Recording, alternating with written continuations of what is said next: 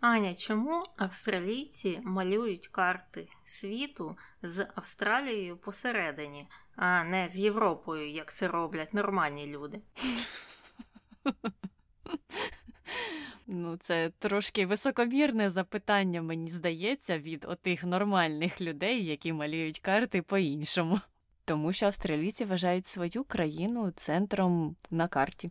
Угу. А ти пам'ятаєш, колись е, був досить популярний мем, напівмем, е, напівнасмішка, коли десь там на ВКонтакті, ще коли він там був популярний, багато людей сміялися з фотографій з американських класів, де на карті світу Північна та Південна Америка посередині, а Європа там і частина Азії десь там по боках. І там було, я пам'ятаю, дуже добре купа коментарів про те, які тупі американці, вони ще не знають, що Європа це центр світу, і що це єдиний підхід до малювання мап саме так. Але насправді відповідь на це питання полягає в тому, що будь-які мапи вони спотворені, бо світ він у вигляді кулі, а мапа вона пласка. І це означає, що щось там спотворюється. Не існує ідеальних мап. І якщо на мапі тебе більш за все цікавить саме територія якогось певного континенту або країни, то зазвичай краще її поставити саме всередину.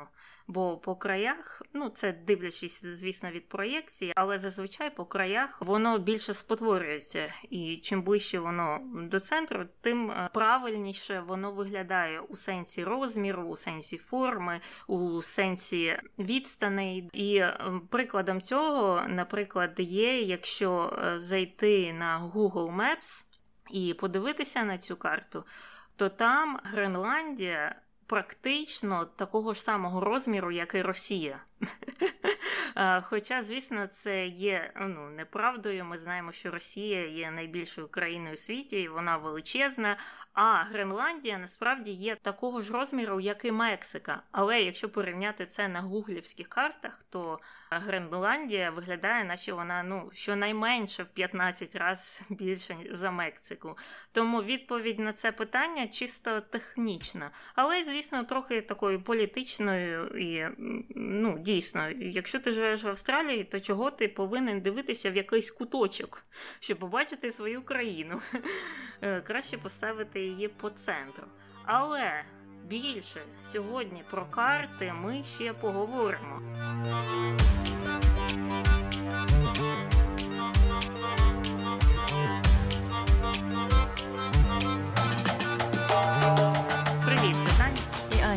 Ефірі подкаст «Не без гріха.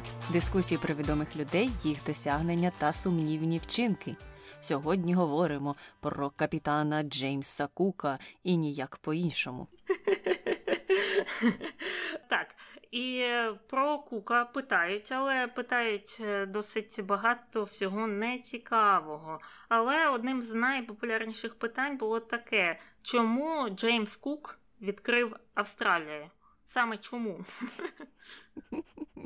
Навіщо? Навіщо? Ну, тому що він її не відкривав. Ось так. Я відповів на це питання. Так, так, це така популярна місінформація, дезінформація, що він її відкрив. Наступне питання: як Кук ставився до корінного населення земель, які він відкривав у лапках? Ну, до речі, є певна особливість у його ставленні до корінного населення тих земель, і його виділяють як е, такого капітана, який е, по-дружньому угу. хотів ставитися до цього населення. Але що з цього вийшло, і чи вийшло взагалі, е, ми дізнаємося, я думаю, трохи пізніше. Угу, Точно. І ну так, якщо в двох словах, то він, звісно, краще ставився до цих людей, ніж Колумб. І наступне питання: за що поважають Кука? представники корінного населення тих земель, чи хто? Дивлячись, у кого питати, якщо запитати у військових, то вони його поважають за певні досягнення у тій сфері. А якщо запитати мореплавців, то звичайно ж він зробив багато досліджень і у тому полі. І я думаю, що всі їх або більшість з них е, ми обов'язково назвемо і про них поговоримо. Тому, мабуть, давай переходити швидше до цього і починаємо з того, хто ж такий капітан Джеймс Кук. А це британський дослідник і мореплавець, а також картограф. І був він капітаном британського королівського флоту. Ну і, звичайно, відомий своїми відкриттями у Тихому океані, але не відкриттям Австралії. Запам'ятайте це. Е, так, і Джеймс е, Кук народився у 1728 році у селищі Мартон, що в Йоркширі, що у Великій Британії.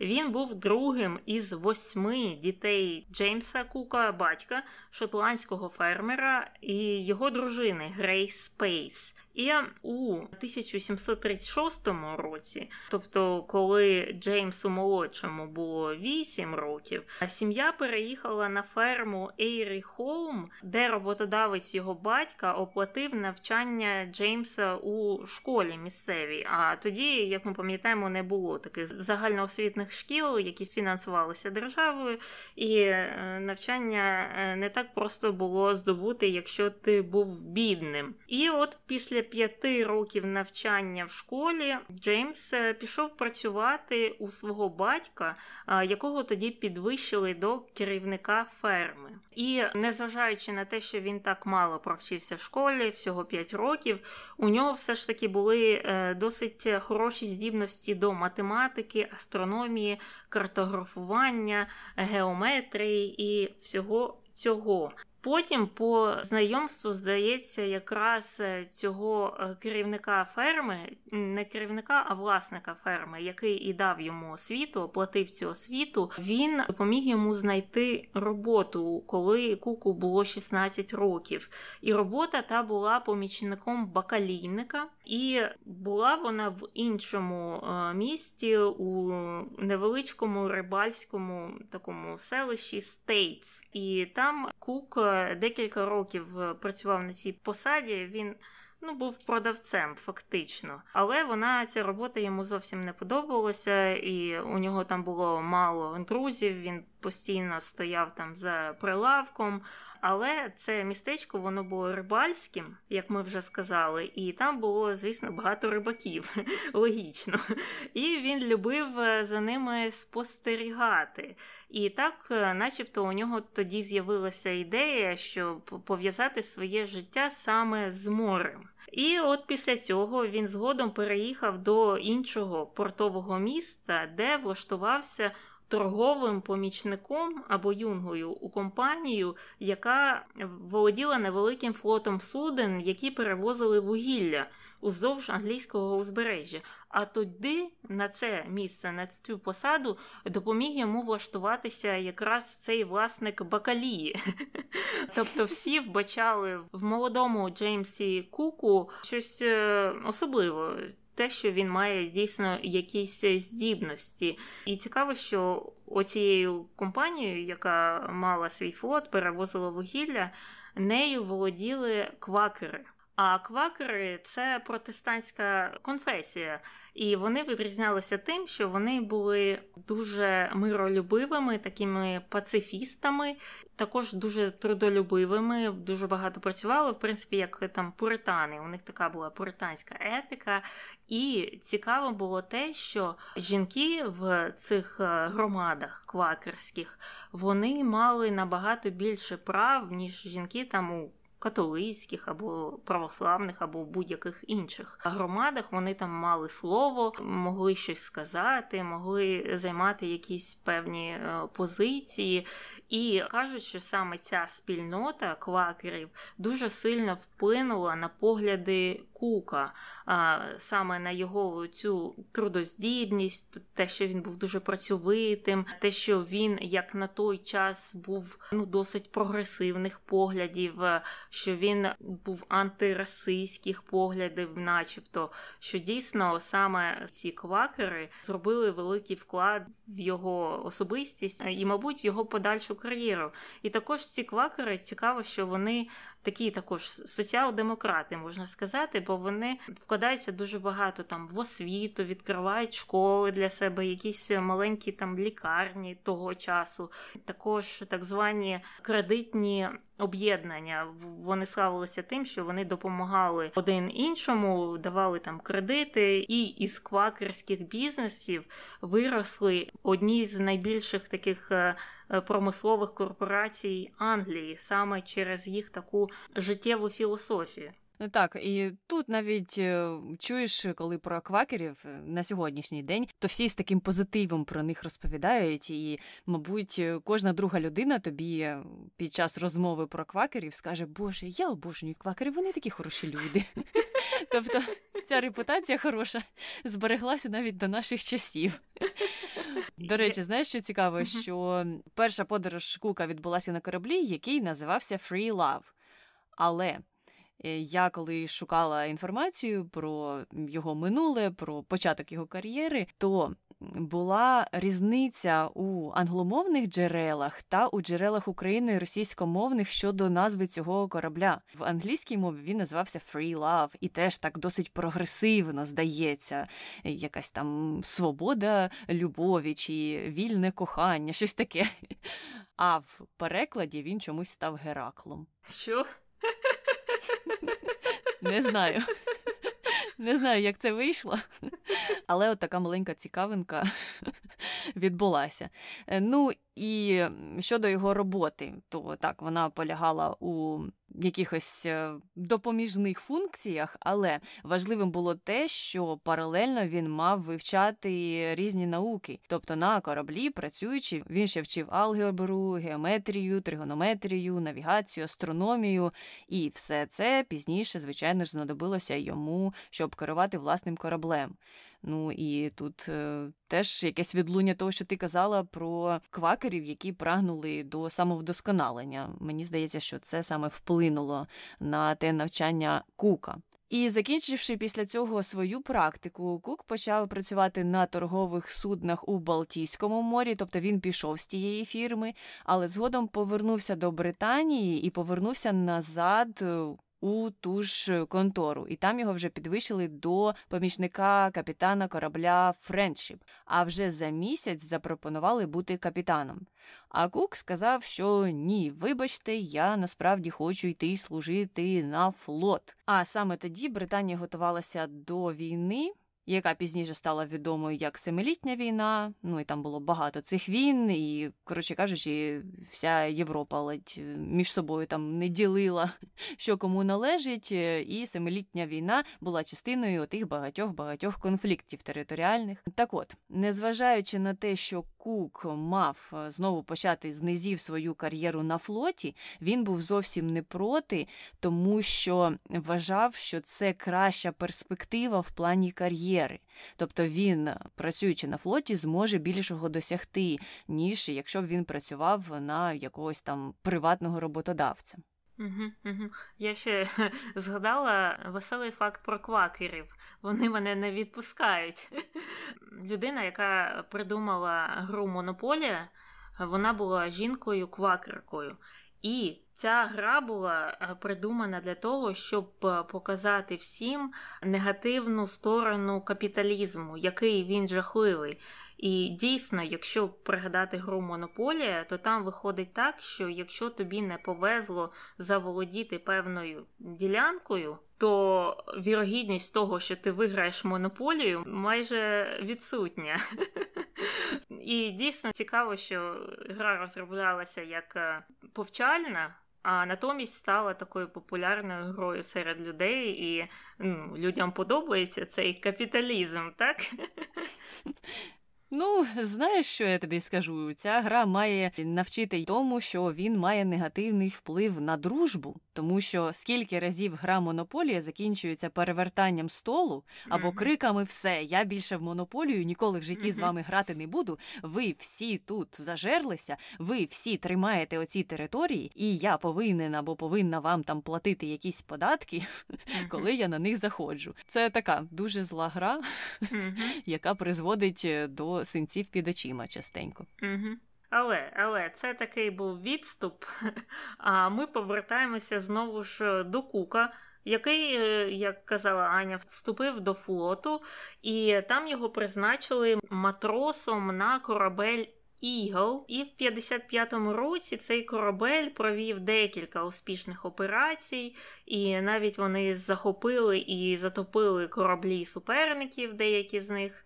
І після цього Кука підвищили до боцмана. Але обов'язки його були не військовими, не прямо військовими. Він там перевіряв та підтримував працездатність судна, відповідав за паруси, шлюбки, снасті і е, такі інші речі.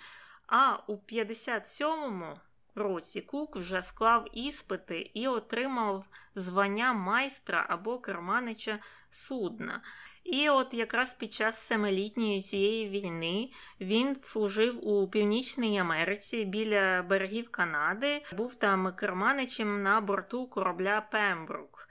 І він якраз брав участь у великому нападі, в ході якого британці захопили фортецю Луїсбург і обложили Квебек, який належав тоді до французів. Але але його участь вона не стосувалася знову ж бойових дій. Кук здебільшого займався прокладанням маршрутів і також там займався картографією. І якраз прославився він е, цими вміннями у сфері геодезії, картографії. Е, саме ці його навички і знання допомогли британцям успішно атакувати суперників. Це було в долині річки Святого Лаврентія, яка якраз проходить там через Квебек, там і Монреаль на ній стоїть. І Кук е, там на цій річці визначав фарватер, що допомогло британським кораблям пройти вздовж цієї річки. А фарватер це лінія, яка проходить по найглибшим частинам річки. А найглибші частини річки вони також ще й найшвидші. Ну тобто там е, течія найшвидше. Але головне це не це, звісно. Головне те, щоб вони там на мілину не сіли. І от е, Кук допомагав саме в цьому. Не вистачало кука отому судну, яке перекрило весь Суецький канал нещодавно. Там хтось щось не визначив або вирішив, що та й не так мілко пройдемо. І потім щось з цією людиною сталося, більше ніхто про неї не чув. Але повертаємося до Кука і до його картографування. Він, крім того, що брав участь е, у військових діях і допомагав таким чином комусь на когось нападати, ще й займався картографуванням узбережжя Ньюфаундленда. А це було важливо, тому що те узбережжя таке зубчасте, і там дуже багато прихованих скель, і такий рельєф е, для керманичів кораблів складний, можна на щось напоротися. І він склав карту того узбережжя, хоча йому, звичайно ж, допомагали. У нього було декілька асистентів, які там на місцях бігали і розповідали йому: дивися, тут у нас три зубці вправо, потім трохи більше, і вліво трохи йде, потім глибше. Коротше кажучи, вони там на місцях йому якось передавали цю інформацію, і за допомогою їх е, даних він уже складав загальну карту. І таким чином була створена перша великомасштабна карта узбережжя Ньюфандленда, і вона використовувалася навіть у 20 столітті. і Казали, що це досить точно на неї багато хто покладався. Там просто була така ще історія, що до Кука карта Ньюфаунда і, взагалі, карти багатьох місць вони були намальовані на око. Тобто там якийсь там матрос чи хто там бачив, о, тут якась скеля. Ну так от намалює від руки, щось там таке є. І звісно, це було неточним, а неточність в мореплавстві це дуже погано, бо, як ти сказала, там місцевість дуже скеляста, і якщо у тебе на карті нема певної маленької скелі, твій корабель може туди просто в'їхати і там затонути. Тому дуже важливо, щоб кожна там маленька частина була присутня на мапі. І він пересікся в тій е, місцевості з голландським мореплавцем, який дуже добре володів новою на той час технікою картографування, і вони використовували так звану триангуляцію. А триангуляція це коли ти, наприклад, знаєш точні координати точки А. І ти також знаєш точні координати точки Б. І, наприклад, ти хочеш дізнатися координати точки С. І ти просто вираховуєш, під яким кутом там від точки А до точки С йде лінія, і так само від точки Б до точки С, і ти вже знаєш два кути. І виходить такий трикутник. А так як ми знаємо, що сума кутів в трикутнику це 180, то можна вже й розрахувати там по формулах і відстань, і все, і так дізнатися координати. І так вони трикутничками, трикутничками, трикутничками і зробили ту карту. І цікаво те, що ну це не якась там була провідна математика, алгебра, якась технологія, бо, як ми знаємо, що там Піфагор колись в античні часи повиводив ці формули, але чомусь вона досі ще так широко, навіть на ті часи, не використовувалася мореплавцями. І Кук, можна сказати, за допомогою голландських своїх партнерів був свого роду першопроходцем в цій тактиці триангуляції. Угу. Ну так, е, теж одне з дуже важливих його досягнень. Але цим все не закінчилося, тому що він надихнувся своїми відкриттями і сказав, що має намір досягнути точки, де до нього не ступала нога жодної іншої людини, і більш того, піти ще далі. Такий амбіційний був е, капітан. І відправився тоді він якраз у першу експедицію після закінчення своїх досліджень на Ньюфаундленді. Це сталося у 1768 році. Тоді адміралтейство доручило Куку командувати науковим рейсом до Тихого океану. І метою як вони проголосили її тоді, цієї подорожі стало дослідження проходження Венери через сонце, яке мало відбутися у 69-му році, і вони хотіли, щоб Кук е, за цим усім спостерігав, записував дані. Потім би ці дані були поєднані з результатами інших досліджень, і це допомогло б е, визначити відстань Землі від сонця. Ну і крім того, Йому доручили ще одну місію це дослідження берегів Австралії, але і ще існувала третя місія. Секретна. Це пошуки тери інкогніти, такого собі уявного південного материка, в існуванні якого вірили у ті часи. А заключалася та теорія в тому, що північна півкуля була вже досить добре досліджена, і люди розуміли, скільки там знаходиться землі, і вони чомусь вважали, що в південній півкулі має знаходитися така ж кількість е, суші. Тобто не може бути такого, що в північній півкулі так багато суші, а в південній мало. Інакше я не знаю, що б сталося. Океан би весь вилився в космос, чи що вони собі там думали, має статися. Але чомусь була така думка про те, що все має урівнюватися, і однакова кількість суші має знаходитися в обох півкулях. Ну і от е, через це він мав е, якраз і дослідити і знайти ту теру інкогніта, яку ніхто не міг знайти. Я думаю, що просто у британців були великі амбіції щодо mm-hmm. того, що вони собі її загребуть. Mm-hmm. І за цю експедицію куку мали видати премію в розмірі 100 гіней. Звичайно, треба було мені дослідити, скільки це на сьогоденні гроші. А це було трошки важко зробити, і в кінці кінців я прийшла до того, скільки золота було в складі тих монет, а вони були зроблені із золота і приблизно важили по 8,5 грам десь так за одну монету. І якщо вже золотом переводити, то на сьогоднішній день це буде близько 49 тисяч доларів. І ця премія видавалася на додачу до його заробітної плати військової, яку він і так отримував. Угу. Я також читала, що Кук е, насправді знав, що немає ніякої тера інкогніти, спойлер. Він е, знав це, тому що він там проїжджав в тих районах, де вона, начебто, мала бути, або поряд з тими місцями.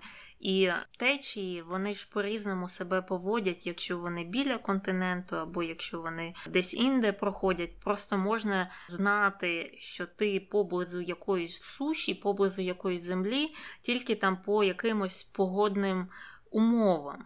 І так як він ці погодні умови там не спостерігав, які зазвичай мореплавці спостерігають біля земель, він е, був впевнений, що дійсно тера інкогніти немає.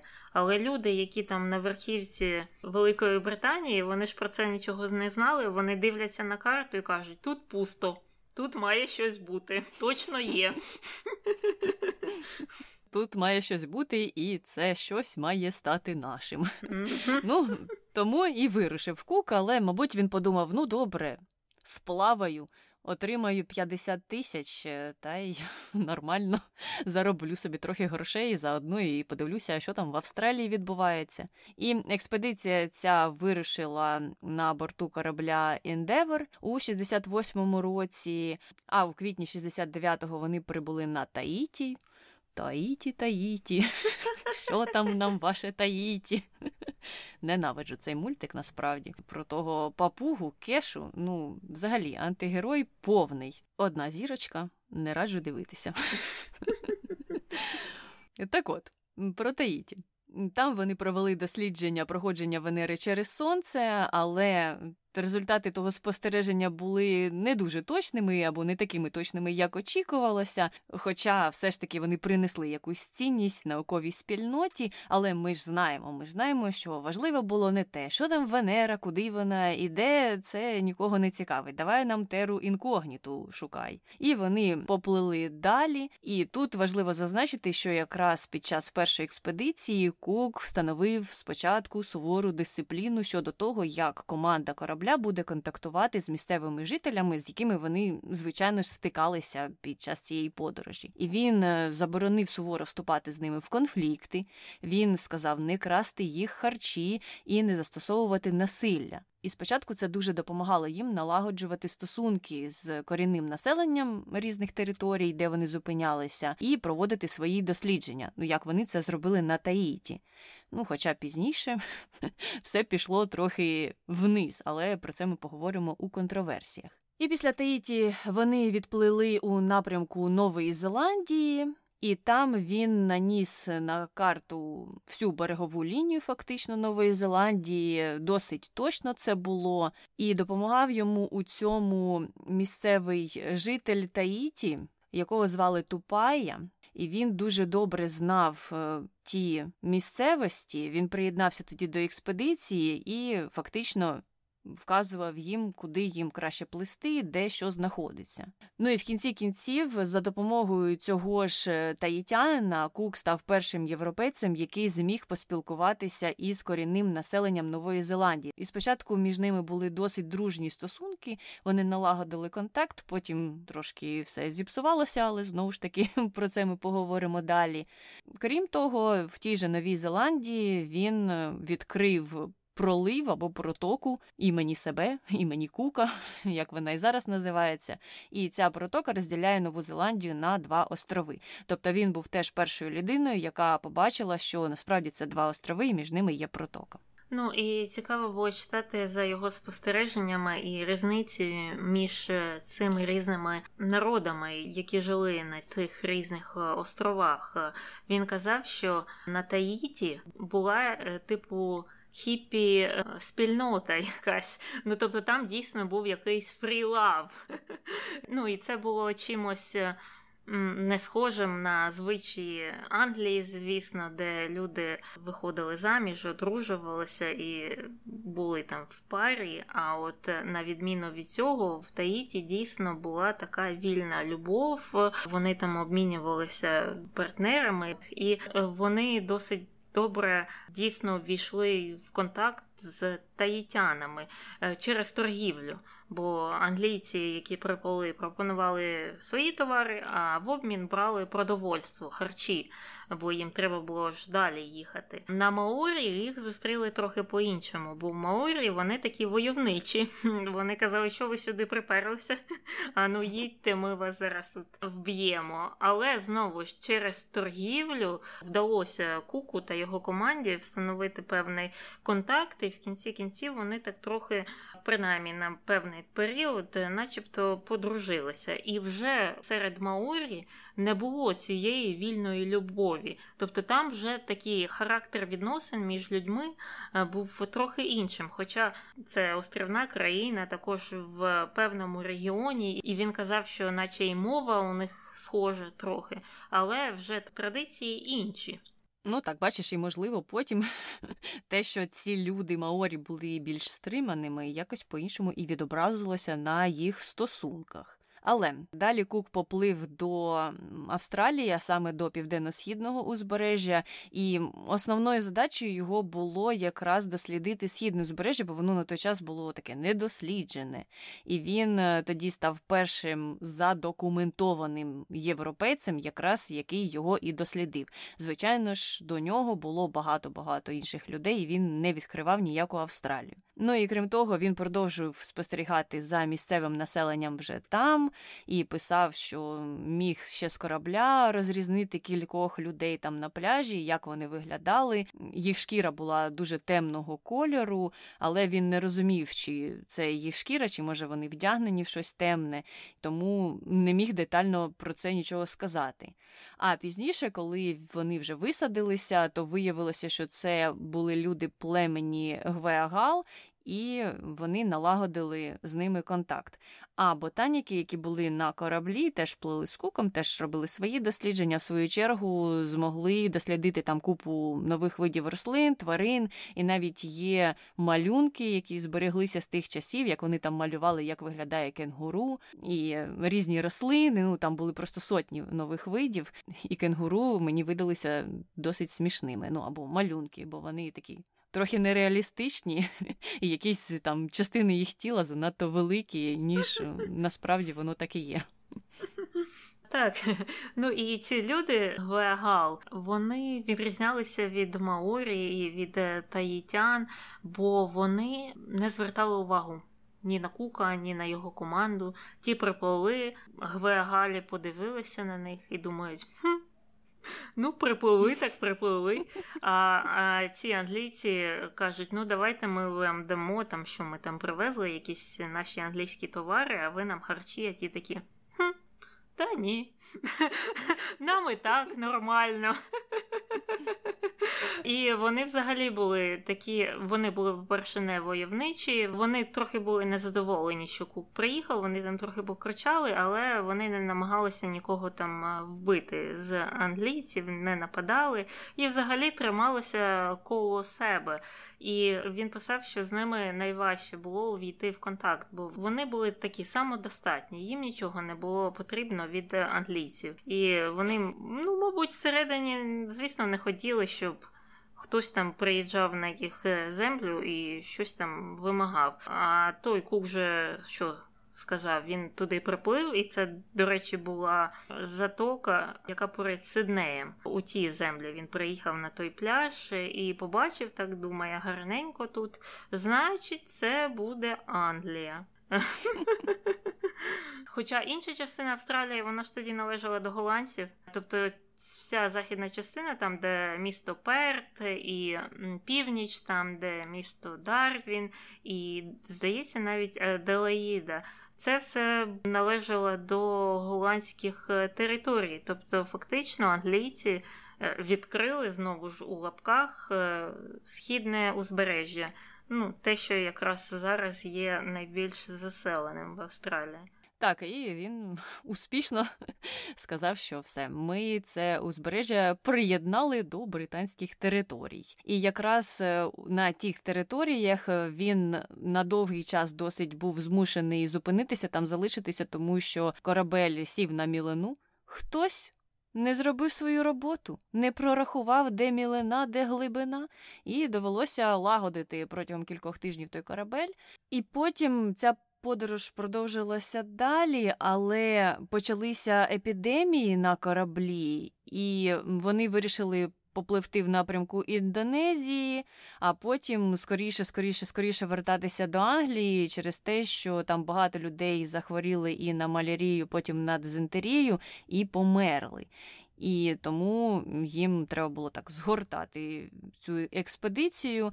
Не знайшли вони теру інкогніта, але незважаючи на це, вдома сказали, що все одно ви багато чого досягли. Ось приєднали нові території, відкрили щось для нас, і куку дали в кінці кінців звання капітана першого рангу. Але вдома залишався він недовго, буквально там протягом трьох тижнів, здається, він побув.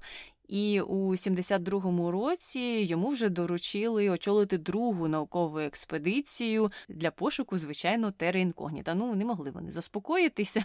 І тоді в Британії вже вирішили, що ну точно, точно ця тера інкогніта знаходиться південніше Австралії. Просто трохи далі там пропливи і все, там купа наших потенційних територій. Давай вже пливи скоріше і відкривай їх. І ми видамо тобі тепер два кораблі. І ти будеш командувати одним, а іншим буде командувати твій партнер, з яким, до речі, вони там сварилися по дорозі, ніхто нікого не слухав. Але незважаючи на ті сварки, експедиція стала однією з перших, е, яка перетнула полярне коло. Але саме там. Кораблі втратили зв'язок через погодні умови, і той партнер Кука по експедиції повернувся назад у Британію, а Кук продовжував досліджувати Антарктику, потім майже досягнув Антарктиди, але повернув не туди, повернув в бік Таїті, бо йому треба було поповнити запаси їжі. І потім він знову відновив той свій південний курс, але не знайшов континенту. Ну, не знаю, що його підвело, течії чи погода.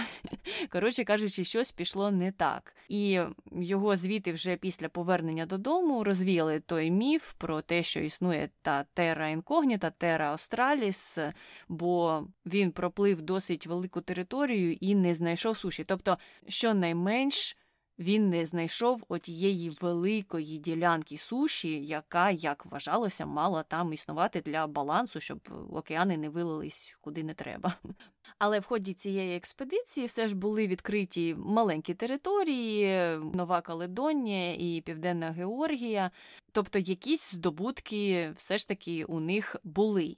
І по дорозі назад вони там теж стикнулися з хворобами, цингою. Багато хто захворів через те, що харчування на кораблі було ну досить лімітованим, але вважається, що теж одним із досягнень кука було те, що він зміг е, попередити такі негативні наслідки цієї хвороби на кораблі, бо якось в певний час зрозумів, що квашена капуста виявляється, допомагає від цинги. А коли люди хворіють цингою, їм дають фрукти, особливо ті, які мають е, велику кількість вітаміну С в своєму складі. І от він там не знаю, чи випадково, чи як помітив, що якщо їсти квашену капусту, а там багато вітаміну С, то можна протриматися хоча б до якогось там острову найближчого, де вони б змогли поповнити свої запаси фруктів. І таким чином він вберіг життя усіх членів своєї команди. Ніхто тоді тоді не загинув, і за це його теж дуже сильно вдома хвалили. Так, і вони дійсно, як побачили, що стільки людей вижило, вони перевели весь свій флот на схожу дієту. А Кук, наскільки я зрозуміла, він прийшов е, до цього висновку, тому що він сам їв там квашену капусту або якісь там інші овочі, там заквашені чи свіжі, і він е, не страждав на цингу коли це багато плавав. А інші люди на його кораблі страждали. І він так подивився, побачив, що ті тільки п'ють там і якийсь жир з сковороди на хліб намазують і їдять. А вони страждали, звісно, від цієї хвороби, і він потім наказав своєму екіпажу, що якщо ми заходимо в якийсь порт або до якогось острову, треба там набирати якомога більше овочів та фруктів, бо це, на його думку, допомагає з цією хворобою. І так е, дійсно і. І також е, він е, наказав всім митися. хоча б один раз в день, прати свою одежу частіше, прати свою постільну білизну і протирати поверхні оцетом. І це також допомагало з дизентерією. Хоча це було до того, як е, вчені прийшли до такого поняття, як віруси, бактерії, і все, все, все. Тобто він щось там про це знав, і йому здавалося, якщо якоюсь кислотою, типу оцету протерти, то може це повбиває щось, що е, призводить до хвороб. І дійсно це працювало. Повбиває щось, не знаю ще що, але mm-hmm. воно дуже страшне і має погані наслідки. Mm-hmm. А потім ми визначимо, що це було десь там у майбутньому. Ну і от після повернення Кука, мабуть, якраз у зв'язку з такими досягненнями, якраз щодо здоров'я своєї команди, підвищили до звання посткапітана і запропонували піти у почесну відставку і стати офіцером Грінвічського госпіталю. А він пішов, але так неохоче, і наполягав на тому, щоб якщо що. Якщо ще якась там семилітня війна чи знову експедиція намітиться, то, будь ласка, дайте мені знати, і я, звичайно ж, туди поїду. Йому сказали добре, добре. Тоді ж його, до речі, проголосили членом королівського товариства, нагородили там медалями орденами за те, що він е, завершив саме цю свою другу подорож без втрат. І на тому все закінчилося. Але, звичайно ж, Кук довго не пробув у госпіталі. Він запланував третю експедицію, і в ході цієї експедиції він уже мав зовсім іншу ціль, а саме хотів знайти північно-західний прохід. Тобто протоку, яка об'єднувала Атлантичний та Тихий океани. І у тій експедиції участь брали також два кораблі. Вони спочатку за доброю традицією відправилися на Таїті, потім попливли в північну півкулю. Е, по дорозі відкрили там різні острови, острів Різдва. Хоча, як потім виявилося, острів Різдва вже відкрив до нього Вільям Майнорс. Не знаю, як він його назвав: острів е, Геловіну чи острів е, ще якогось свята, дивлячись, коли він там висадився, бо Кук висадився 24 числа, 24 грудня тому так його і назвав. Ну і Кук також став першим європейцем, який досягнув Гаваїв.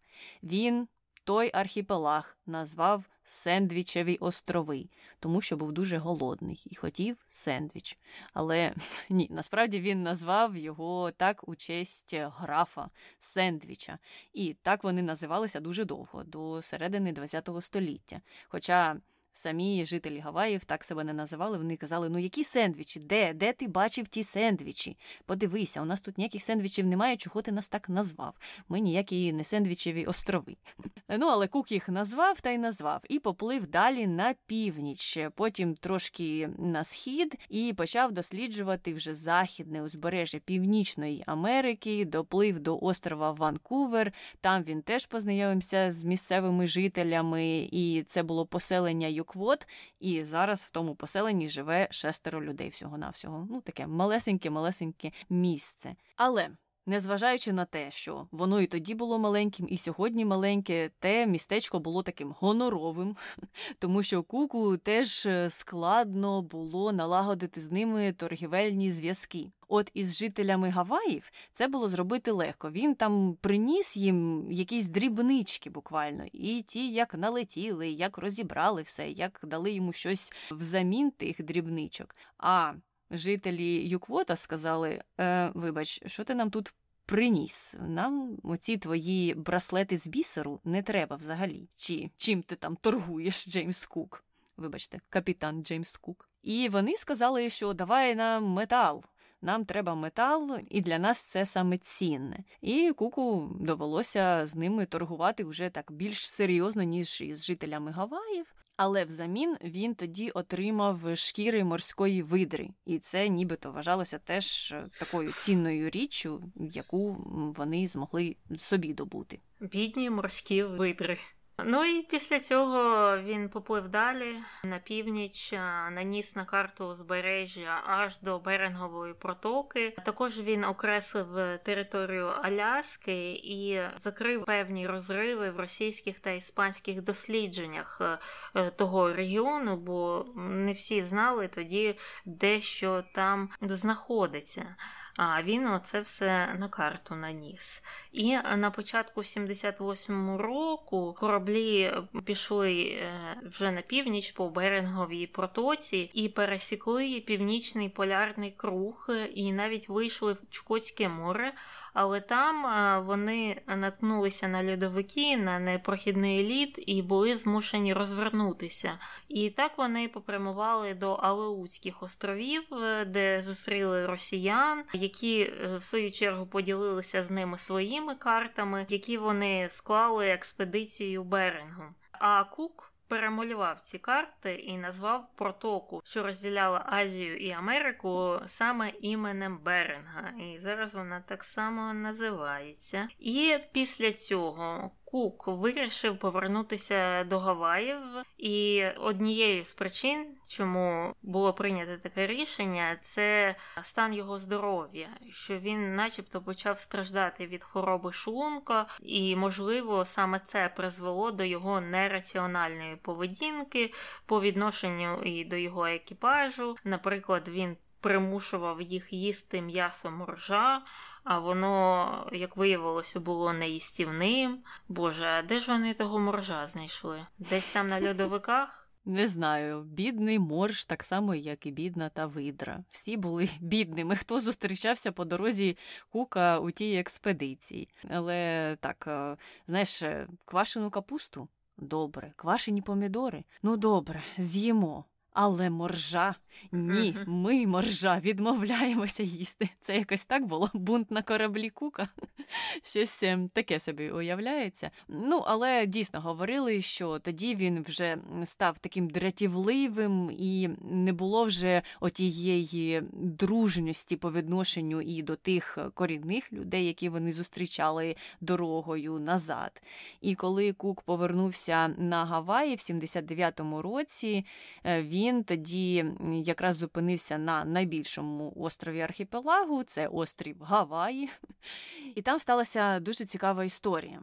І це така одна із версій, е, чому жителі Гаваїв спочатку прийняли Кука дуже дружньо, а потім чому все це пішло в іншу сторону. Прибуття його збіглося з Макахікі, а це таке гавайське свято врожаю. І під час цього свята врожаю місцеві жителі поклонялися Богу Лоно. Бог Лоно керує погодою і, відповідно, впливає на врожай. Ну і ще там за багато яких речей він відповідає. І за збігом обставин форма корабля Кука нагадувала якісь там артефакти, які стосувалися саме цього божества. І крім того, маршрут Кука навколо цього острова був за годинниковою стрілкою, і він нагадував процесі, які теж відбувалися на острові. Ці процесії якраз і були присвячені Богу Лоно. Тобто люди там на острові десь ходили колами, а кук навколо них плавав за годинниковою стрілкою. І вони нібито подумали, що кук і є тим божеством. І тому ці жителі Гаваїв е, стали ставитися до нього дуже позитивно, адже до них приїхав сам Бог, е, тому треба його добре приймати. І таким чином Куку вдалося ну так дуже добре налагодити з ними стосунки. І ця теорія була підтримана одним таким відомим антропологом. Його звали Маршал Салінс, і він саме вважав, що так Кук був втіленням цього божества, і тому гавайці так до нього поставилися. Хоча інші критикували цю теорію. Вони казали, що ну слухай, гавайці що не розуміли, що ця людина навіть не знає їх мови.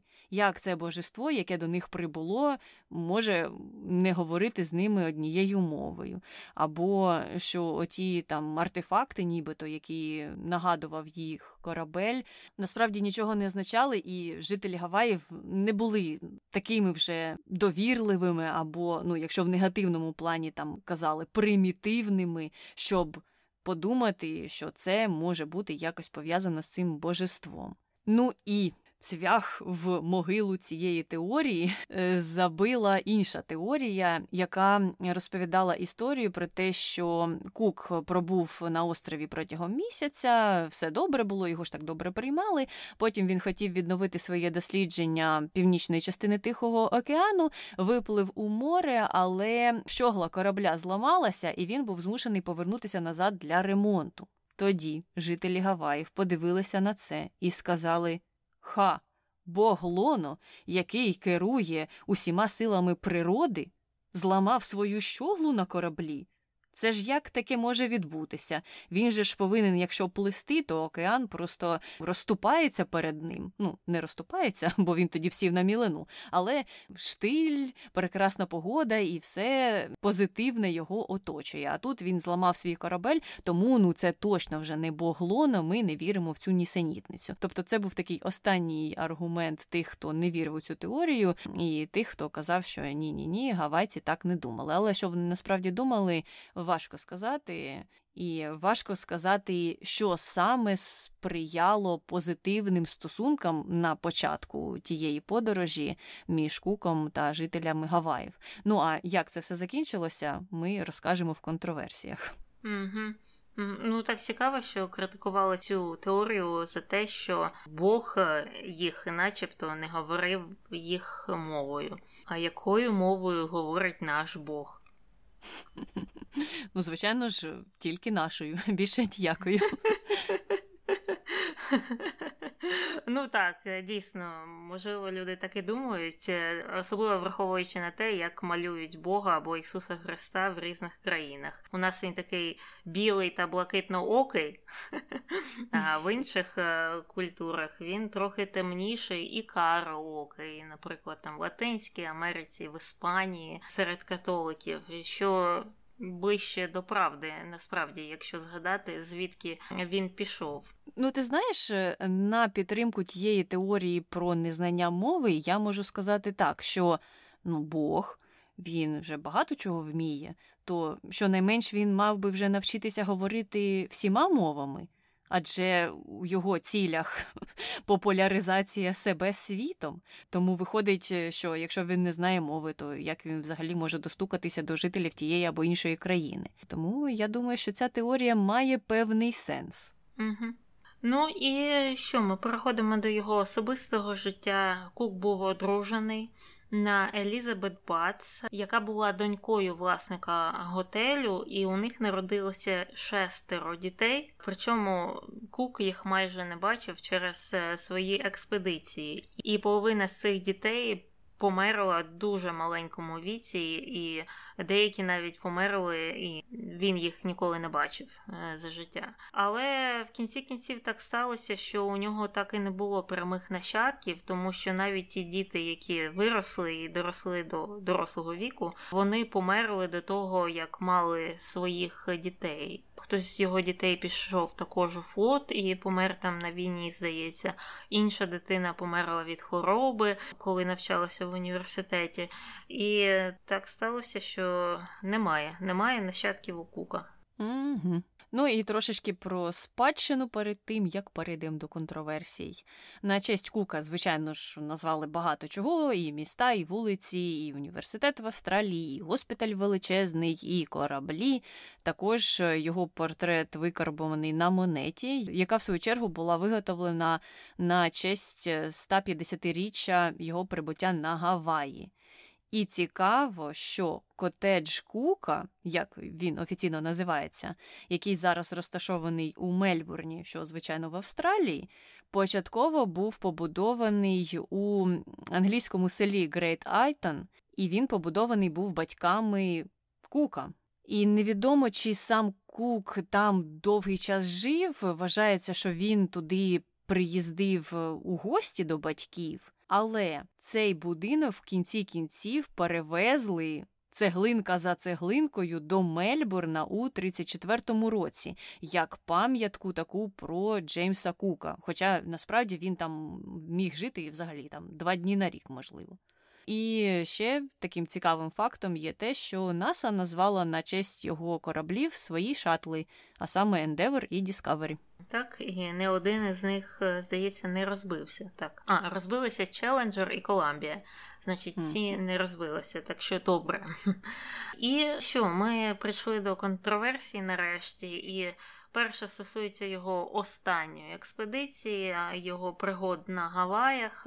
Тоді, коли він там перебував, вже існувала напруга між жителями Гаваїв і командою Кука, і ця напруга була через крадіжки, причому з обох сторін. І, наприклад, е, команда Кука вони крали деревину з території кладовищ за наказом Кука.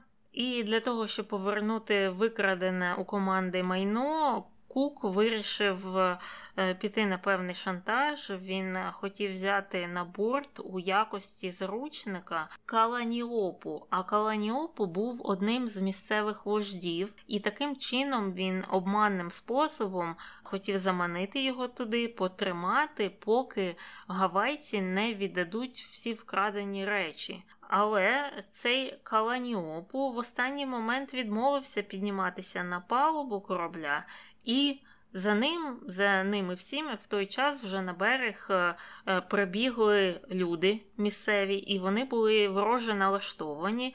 Вони оточили Кука, його команду, і в певний момент почалися сутички між ними. І в ході цих сутичок Кука вдарили по голові, а потім е, зарізали ножем. Також в ході цього конфлікту загинуло ще чотири моряки, і кілька отримали поранення. І за версіями людей, які там були присутні, коли інші гавайці побачили, як упав, багато хто підбіг і став оточувати його і кинджалом бити його по черзі, бо кожен хотів його вдарити цим кинджалом. Ну це як цей східний експрес. Mm-hmm. Спойлер, спойлер, спойлер. Слухай, ну ця книга була написана, мабуть, 100 років тому, так що е, я не думаю, що це треба говорити про книги такої давності.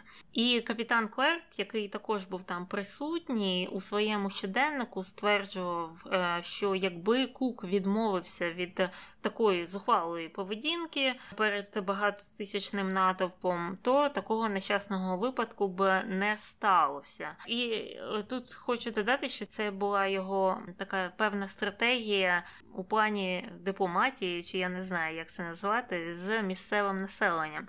Бо таке було чи з майорі, чи з е, таїтянами, е, що вони теж там щось крали у нього, і навіть колись там вкрали обладнання для мапування, і йому в такий спосіб вдалося виманити е, назад те обладнання через те, що він захопив якогось там місцевого важливого вождя, і ті в обмін віддали те, що вкрали.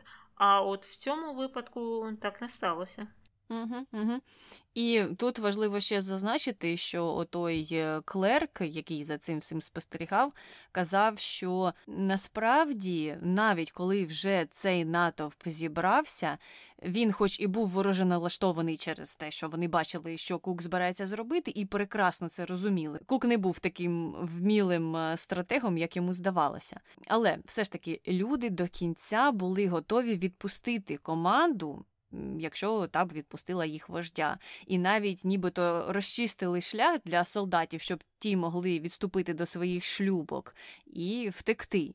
Але Кук не відмовився від своєї ідеї, пішов далі. Ну і відповідно на це вже люди зреагували. Ще там був один лейтенант Філіпс, е, і він казав, що так, е, він теж бачив, що гавайці не збиралися перешкоджати поверненню команди на корабель, і він навіть так частково виправдовував їх е, через те, що Кук хотів забрати з собою їх вождя, а вождь це ну не така вже проста людина, зрозуміло, і тому це викликало такі серйозні хвилювання. В той же час е, варто зазначити, що навіть після того, як Кук помер, і до цього доклали руку багато хто з острів'ян, вони поставилися до його тіла з повагою, мабуть, ще згадували, що це ж е, той, кого ми там пару днів вважали за Бога, і провели з ним ті посмертні обряди, які були традиційними для цієї місцевості, і вони практикувалися якраз щодо високопосадовців, тобто щодо вождів там чи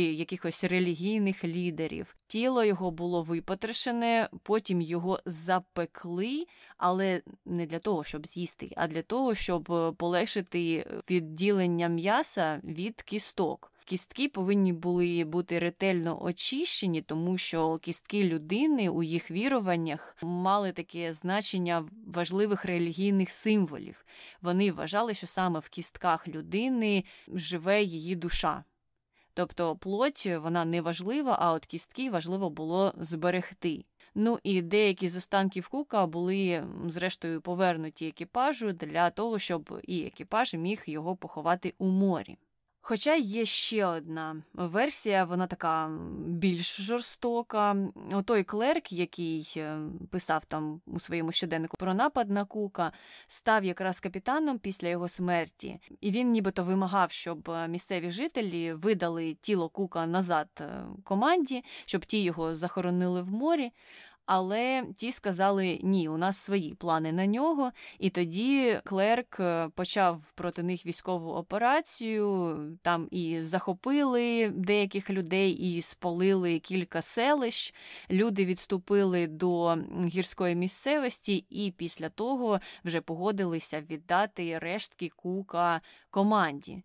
І вже тоді команда змогла його поховати у морі. Вони повернулися в Англію у 80-му році, і та ціль експедиції, яка була встановлена першочергово, а саме відкриття північно-західного проходу, звичайно ж, не була досягнута. Вона була досягнута пізніше. Першим той прохід відкрив е, Роберт Маклур у 1851 році, і тоді він не проплив, а пройшов частину проходу на санях і проплив частину на човні, тому що той прохід був покритий льодом. А на кораблі першим проплив, здається, Амундсен, якщо я не помиляюсь. Ну так, і цей же північно-західний проход він же проходить через е, північ Канади, отам, де всі острови, цей канадський архіпелаг, а там, звісно, холодно. Майже завжди, і через це це така важка територія для мореплавства. Угу. Добре, завершили з першою важливою такою великою контроверсією. Переходимо до другої, і вона стосується порушення куком своїх же власних правил. Ти вже трохи згадувала якраз про викрадення вождів інших племен або важливих людей інших племен. Це якраз сталося під час першої експедиції. Тоді декілька солдатів е, стали дезертирами, вони втекли з корабля, а місцеве населення не хотіло допомагати куку їх шукати або повертати. Ну і чому місцеве населення взагалі мало займатися цими питаннями, я не розумію. Але Кук вважав інакше, і він викрав тоді якраз вождів того племені для того, щоб змусити їх кооперувати з ним. Ті, звичайно ж, піддалися таким вимогам і повернули втікачів, знайшли їх, і у відповідь Кук повернув вождів назад у селище. Ну, знаєш, така зверхня позиція, звичайно, зразу зрозуміло, хто тут е, колонізатор і ким він себе вважає. Вважає він себе важливішим за тих людей, які там живуть. І мені здається, вони могли навіть не розуміти, що від них хоче кук. Ну, втекли в тебе люди, що ти їх вважаєш там дезертирами чи не дезертирами, нам то яке діло до цього? Вирішуй сам свої проблеми, а нас у них не вплутуй. Але він чомусь вирішив інакше. Крім того, щодо конфліктів з Маорі, то так, там дійсно були сутички, і в ході одного з конфліктів навіть було спалено кілька селищ цих е, жителів Нової Зеландії.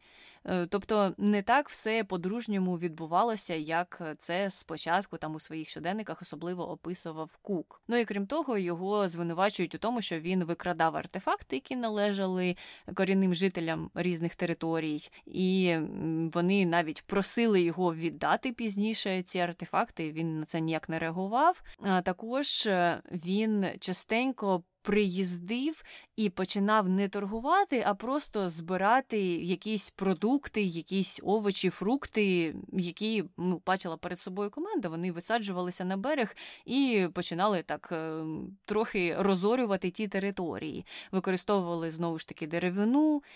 І не питали дозволу місцевих жителів. Але в свою чергу, коли місцеві жителі приходили і потім щось там у них крали, у відповідь, начебто, на такі дії. Кук, звичайно ж, реагував е, агресивно на це все і навіть застосовував до них е, якісь покарання, які, за його думкою, повинні були бути застосовані, тому що це ж були британські території, а тут панують британські закони, і за британським законом там, ну не знаю, ми повинні тебе посадити на декілька днів там у в'язницю чи на декілька тижнів. І От він це все робив. Навіть е, тортури деякі застосовував у певних випадках. А сам, в свою чергу, міг розкрадати території і не вважав це за кримінал. Угу. Ну, це ж через те, що вони вважали цих людей нижчими за себе.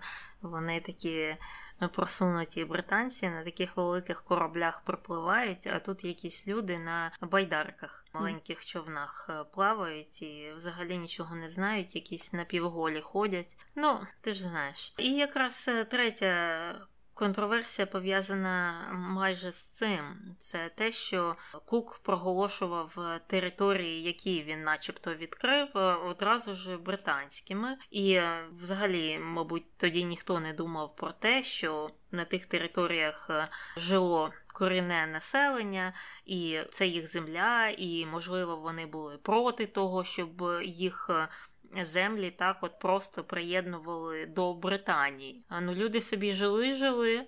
Щось робили, мова у них була якась певна культура, е, розвивалися, і тут хтось приїхав і каже, що ні, ви взагалі тут третій клас, е, і ми, британці, будемо тут е, панувати. Хоча, з іншої сторони, хтось же прийде і точно скаже, що ну так вони ж дійсно були ну, неосвіченими, і їх е, там культура чи промисловість або що завгодно відставало від Європи. І ну, є ж такі люди, які кажуть, що навпаки Британія вона принесла цивілізацію на ті землі. От що ти на це скажеш? Я скажу їй повернутися до нашого випуску про Колумба і прослухати його, бо там ми виголошували сентимент про те, що є різноманіття культур, і комусь може здаватися, що наша культура набагато більш просунута, ніж ваша, і тому давайте ми її сюди вам принесемо, і вам же буде краще, тому що ви розвинетеся і просунетеся. А тим часом ми вашу культуру пригнічуватимемо, і вона взагалі зовсім зникне, і про неї ніхто навіть і пам'ятати не буде. Тут треба розуміти, що і ці колонізатори колись могли б опинитися в такому ж становищі, бо над них би прийшла якась інша цивілізація і сказала: ну, знаєте, ви теж не дуже розвинуті, давайте ми вас захопимо. На якусь силу може знайтися інша сила, і коли ти це відчуваєш, то тобі вже не дуже приємно від цього. І в кінці кінців мені здається, що якби ті жителі тих територій невідкритих в лапках захотіли б досліджувати інші землі і зв'язуватися з ними, налагоджувати зв'язки, то вони б це зробили.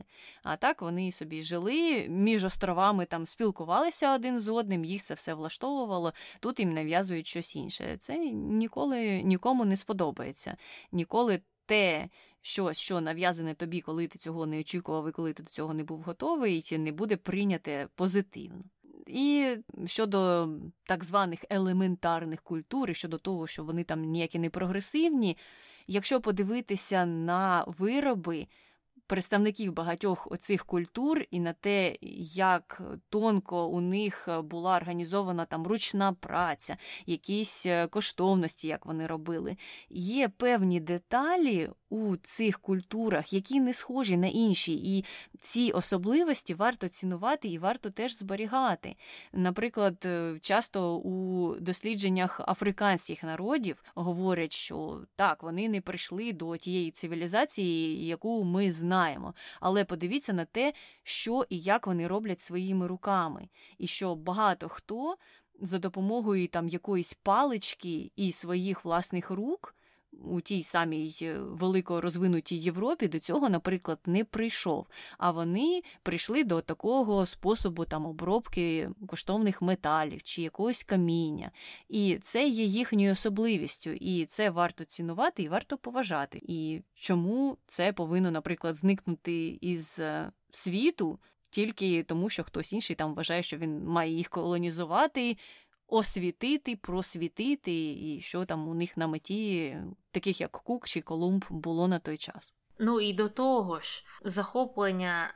Так званих недорозвинутих територій е, колонізаторами, типу розвинутими, не завжди і не всюди призводить до так званої цивілізації, до підвищення рівня життя.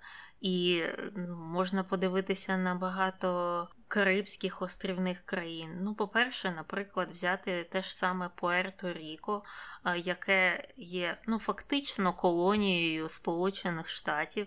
Це не до штат, він не вважається за штат, він є тільки територією Сполучених Штатів. Це є найбідніша територія Сполучених Штатів. Вони завжди там не доотримують ніякі гроші, ніяке фінансування. У них спеціальний паспорт. Так, вони типу громадяни США, але право голосу не мають. Такі напівлюди, напівгромадяни. І ну, до якої цивілізації призвело це захоплення? Навіщо? Якщо ви не намагаєтесь там якось покращити життя, це не завжди дійсно приносить ту цивілізацію. І ми не знаємо, якщо б ці землі не були колись колонізовані або захоплені, то яким чином і в яку сторону пішов би їх цивілізаційний прогрес? То, можливо, б це була там найкраща країна в світі, ми ж не знаємо. Це можна тільки перевірити, якщо знайти якусь паралельну реальність. Добре, закінчили з контроверсіями. Переходимо до конспірологій. Одна, про яку ми вже говорили, і дещо так розвіяли той міф. Це про те, що Кук відкрив Австралію, яку він не відкривав. Це все неправда. Туди люди прибували задовго до нього, не задокументовані прибували ще за давніх давніх часів. Документація почалася десь приблизно з 15 століття, і крім того, туди подорожували протягом довгого часу люди із ближніх територій. Ну тобто, те, що їх відкрили європейці, не означає, що та територія взагалі не була ніким ніколи відкрита.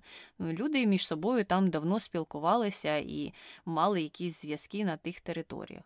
Друга конспірологія це міф про те, що жителі Гаваїв з'їли кука. Навіть мені здається, в школі про це говорили. Хоча, можливо, мені це здається. Але цей міф ну настільки поширений, настільки поширений, що кожен другий його знає. Так от, жителі Гавайських островів не їли кука, вони не були канібалами, вони не їли людей. Просто, як вже раніше ми це обговорювали, вони вірили в те, що сила людини або душа живе в її кістках, і у них були певні. Церемонії після смерті, які вони проводили особливо щодо людей високого рангу, і це було відділення м'яса від кісток. Тому вони і зготували частини тіла кука, щоб е, те м'ясо відділити від кісток, а кістки очистити і перевести над ними усі процедури свої релігійні і зберегти. Ну і ще до розповсюдження того міфу про те, що жителі Гаваїв з'їли кука, долучився Висоцький зі своєю піснею про те, як жителі Гаваїв з'їли кука, і там він в деталях співав про те, що вони зробили, що вони його з'їли. Коротше кажучи, не знаю, де він взяв натхнення для цієї пісні, але мені здається, що саме він вплинув на поширення цього міфу у радянському просторі. Так, ну я не знаю, можливо, йому або взагалі людям здавалося, що когось там запекти можна тільки для того, щоб з'їсти, і що ця традиція є чимось диким. Оце м'ясо відділити від кісток, зберегти кістки і тримати їх в якомусь ну, релігійному сенсі, і що це щось таке ну, непропустиме, дике і взагалі. Жахливе, і я думаю, ну так, православні релігії, люди ходять і цілують мощі. Ну. Так, у кожної релігії є свої певні процедури або ритуали, які можуть видатися дивними представникам іншої релігії або культури, ті ж мощі або бальзамування, наприклад. І бальзамування, мені здається, це щось схоже на цю практику жителів Гаваїв, тому що це теж збереження тіла як можна довше, ну або там тих частин, які цінні, як можна довше для того, щоб ну не знаю, зберегти зв'язок з тією людиною. А ті просто зберігали кістки. В деяких культурах взагалі тіло спа спалюється і нічого не зберігається. Тобто тут е, так важливо це все досліджувати, а не просто кричати хо-хо-хо-хо-хо-хо, з'їли вони кука, ще й пісні про це співати. Ну така конспірологія, звичайно, з розряду темного гумору. Угу, угу. Ну і все, ми завершили з куком. І можемо переходити до коментарів про Трохима Лисенка. А коментарів про Трохима Лисенка сьогодні не буде, а не буде їх тому, що, мабуть, Марк Закерберг послухав наш подкаст про нього і йому це чомусь не сподобалося. Він довго плакав, тупав ногами і сказав, що треба закрити їх інстаграм-сторінку, щоб вони більше не публікували оцих подкастів, де вони розповідають про досягнення та ще й про прогріхи усіляких людей. Так от, простими словами, інстаграм чомусь закрив нашу сторінку, і ми не змогли провести ні опитування щодо Трохима Лисенка, ні отримати ваші коментарі або якісь запитання пов'язані з ним. Тому і коментарів, відповідно, сьогодні не буде. Ми працюємо над тим, щоб відновити нашу сторінку, але ми не знаємо, чи нам це вдасться, тому що Інстаграм вважає, що людям не треба з ним зв'язуватися. У них немає клієнтської підтримки, їх телефон коли ти туди дзвониш, е, тобі відповідає автовідповідачем і каже: взагалі-то ми не відповідаємо на дзвінки, тому не дзвоніть нам. Ну, це така коротка відповідь їх е, майже дослівно. А імейлу в них немає, тому ми заповнили вже купу форм, на які вони нам відповіли. Ви не можете заповнити ці форми, тому що вашого аккаунту не існує.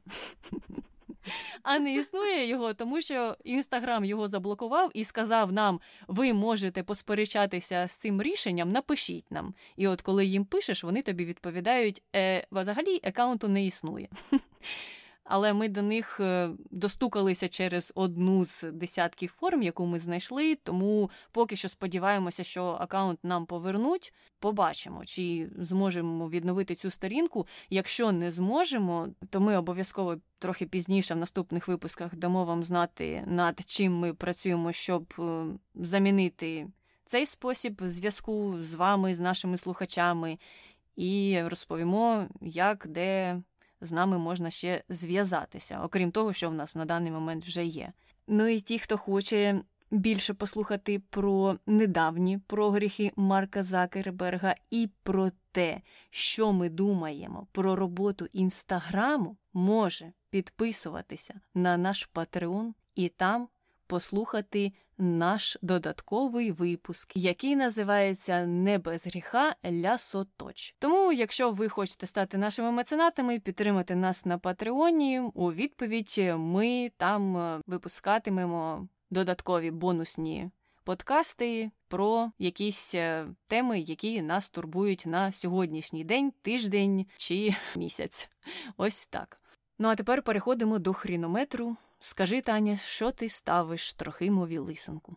Ну, він жахливий, просто жахливий, особливо якщо подумати про наслідки, до яких призвела його антинаукова позиція, і, по-перше, його вплив на все, на науку, на агрономію, на що завгодно. І я ставлю йому 9 е, балів, і знову ж страшно подумати про те, що людина, яка є неосвіченою або недостатньо освіченою, може досягти таких висот тільки через те, що вона є дуже поблажливою до влади, тільки через те, що вона постійно хвалить устрій.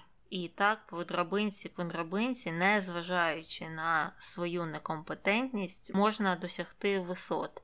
І це жахливо, це жахливо. Зрозуміло, я з тобою погоджуюся. Я теж поставила йому 8,5-9 е, за те, що мені не подобаються псевдонауковці. Як ми можемо побачити з минулого випуску нашого, один псевдонауковець може розвалити цілу галузь науки в певний період часу або відкинути її на десятиліття назад.